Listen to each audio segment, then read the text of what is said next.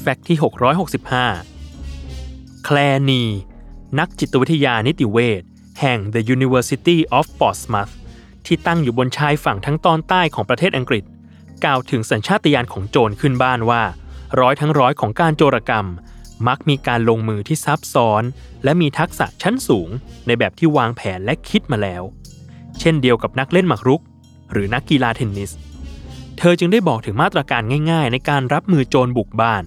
ที่นอกจากจะปิดหน้าต่างและล็อกประตูให้สนิทแล้ว การแกล้งทำเป็นว่ามีคนอยู่ในบ้านตลอดเวลา ก็เป็นอีกทางหนึ่งที่เซฟบ้านของเราให้ปลอดภัยได้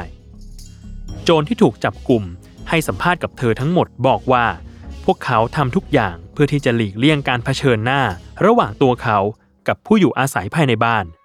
ยกเว้นโจรคนเดียวในกลุ่มตัวอย่าง ที่บอกกับเธอว่าจงใจเดินเข้าไปในห้องนอนในเวลากลางคืน เพื่อดูเหยื่อนอนหลับด้วยความท้าทาย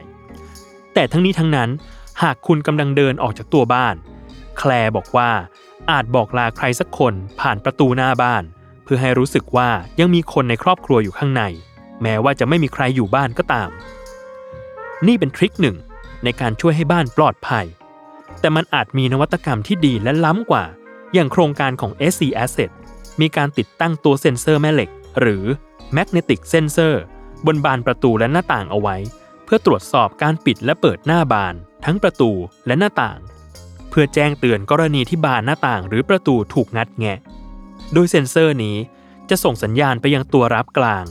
ซึ่งสัญญาณจะถูกส่งต่อไปยังโทรศัพท์มือถือเจ้าของบ้าน และป้อมยามอีกทีทำให้เจ้าของบ้าน รู้ตัวและส่งยามรักษาความปลอดภัยมาตรวจสอบบ้าน เพื่อเป็นการเช็คความปลอดภัยอีกครั้งหนึ่งนั่นเอง